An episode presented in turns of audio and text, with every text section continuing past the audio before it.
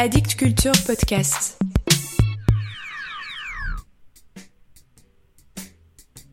Salut à vous. Croyez-vous qu'un jour, certains d'entre vous feront circuler sous le manteau des épisodes de Mort à la poésie?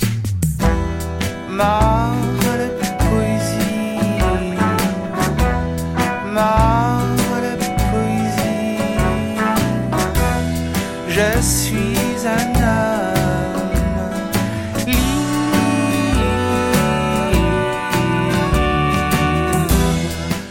Dans l'épisode précédent, je vous présentais le poète québécois Nicolas Giguère qui nous parlait de son insatiable besoin de sexe.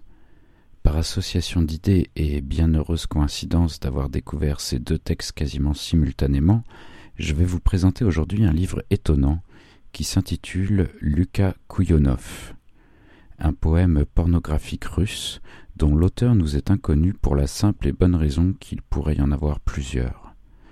L'écriture de ce texte, ou en tout cas sa transcription par écrit, daterait du XIXe siècle, car il semblerait que ce texte se soit essentiellement bâti par transmission orale ou manuscrite avec de nombreuses variantes. Certains ont pensé qu'il aurait été écrit par Pouchkine, d'autres sont en mesure de prouver que c'est impossible. Tout ce que l'on peut affirmer, c'est que ce texte a longtemps circulé sous le manteau, étant bien entendu interdit de par son caractère obscène. D'après la postface de l'éditeur français, le texte serait disponible en Russie, vendu sous plastique avec la mention 18+, car il utilise le mat, un argot absolument tabou et toujours interdit dans les médias. Les nouvelles éditions Place en ont proposé en 2016 une version bilingue s'appuyant sur une version qu'ils estiment la plus complète disponible à ce jour. La traductrice Christine Zetounian-Bellous précise bien que le mat n'a pas d'équivalent en argot français. Elle espère ainsi avoir collé au plus près du texte pour nous en transmettre sa saveur. De quoi s'agit-il exactement? Lucas Kouyonov est un poème en quatre actes, encadré d'un prologue et d'un épilogue, dans lequel une veuve désespère de trouver un homme qui serait en mesure d'assouvir son appétit vorace de sexe jusqu'au jour où une femme bien informée, dame Matriona Markovna, lui présente Lucas Kouyonov, qui a la réputation d'avoir le plus gros et plus long membre du pays.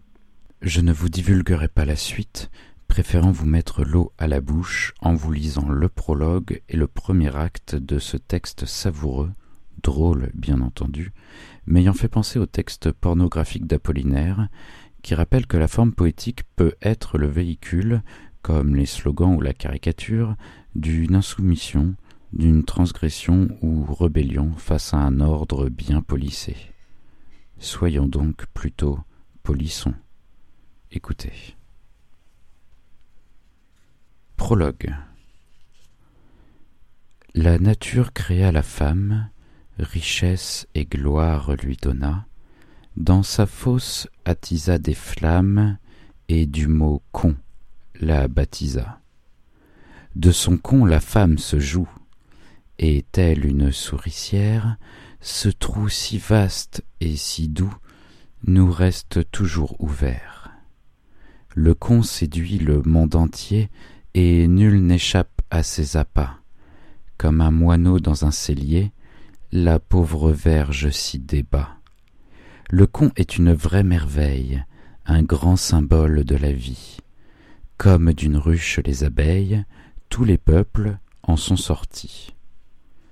Longue verge, je chante ta gloire, hommage amplement mérité, poilu de quatorze pouces, toujours fin prête à enconner. Je veux, ma lyre à la rescousse, jusqu'au trépas te célébrer. Ô Verge, tu es sublime, tu conquiers la jante féminine, et de chacun tu es l'auteur, du jeune niais au vieux barbon, du tsar régnant et du cochon, du con et de la pute, de votre serviteur. Premier acte. En sa maison vivait joyeusement, dans notre ville de Moscou, La jeune veuve d'un marchand, la peau blanche et le rose aux joues. Son mari n'avait rien d'un vieillard, il aurait pu mourir plus tard, hélas sa fin fut accélérée par le grand trou de sa moitié. Les femmes ont le cul tendre, mais par ma foi je vous le dis, aucune autant que celle-ci n'a eu d'appétit à revendre. Le triste époux de ce crocodile était d'un naturel docile. Suivant ses ordres sans détour, il l'emmanchait dix fois par jour. Souvent, notre homme vacillait, son sceptre en berne aspirait au repos, sourde à ses pleurs, sa femme l'obligeait à faire la bête à deux dos. C'était un bagne pire que la Sibérie, aucun risque de finir centenaire, un an de rut poussa ce pauvre air vers un monde meilleur et franc de fouterie. Femme fidèle, croyez-moi, c'est un conseil intéressé mais amical, vous devez accorder parfois congé aux couilles conjugales.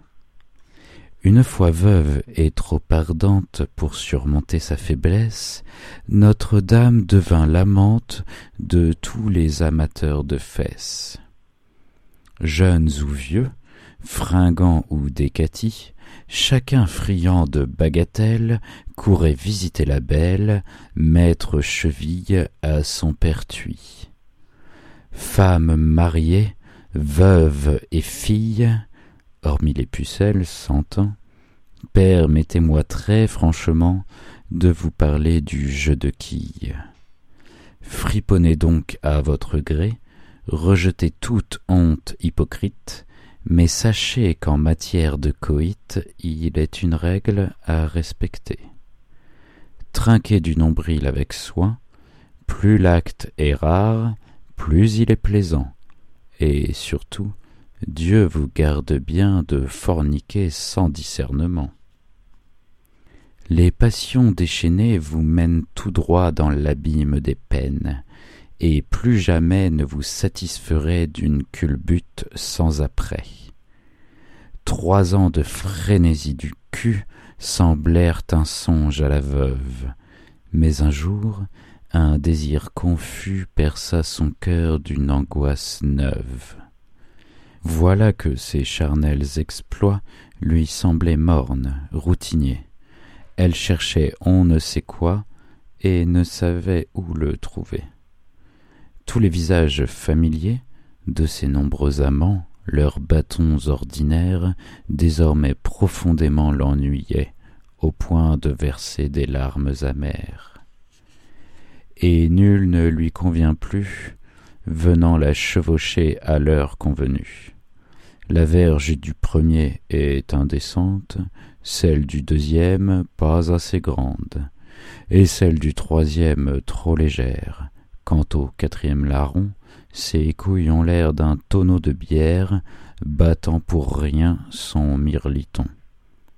Tantôt les burnes sont minuscules, invisibles comme chez un castrat, tantôt la queue évoque les parties d'un rat. Bref, ce ne sont que des caprices ridicules. La jeune veuve est éplorée, la veuve souffre d'insomnie. Cela fait une éternité que sa fente n'a pas servi. Et raisonnant de façon méthodique pour soulager son lourd fardeau, elle parvient à conclusion logique par le pouvoir de son cerveau. Pour me tirer de ce malheur, il suffit d'aller voir à cette heure une entremetteuse apte à dénicher un homme fortement membré. Voilà pour aujourd'hui. J'espère être votre entremetteur apte à dénicher des textes qui vous feraient dire La poésie est morte, vive la poésie.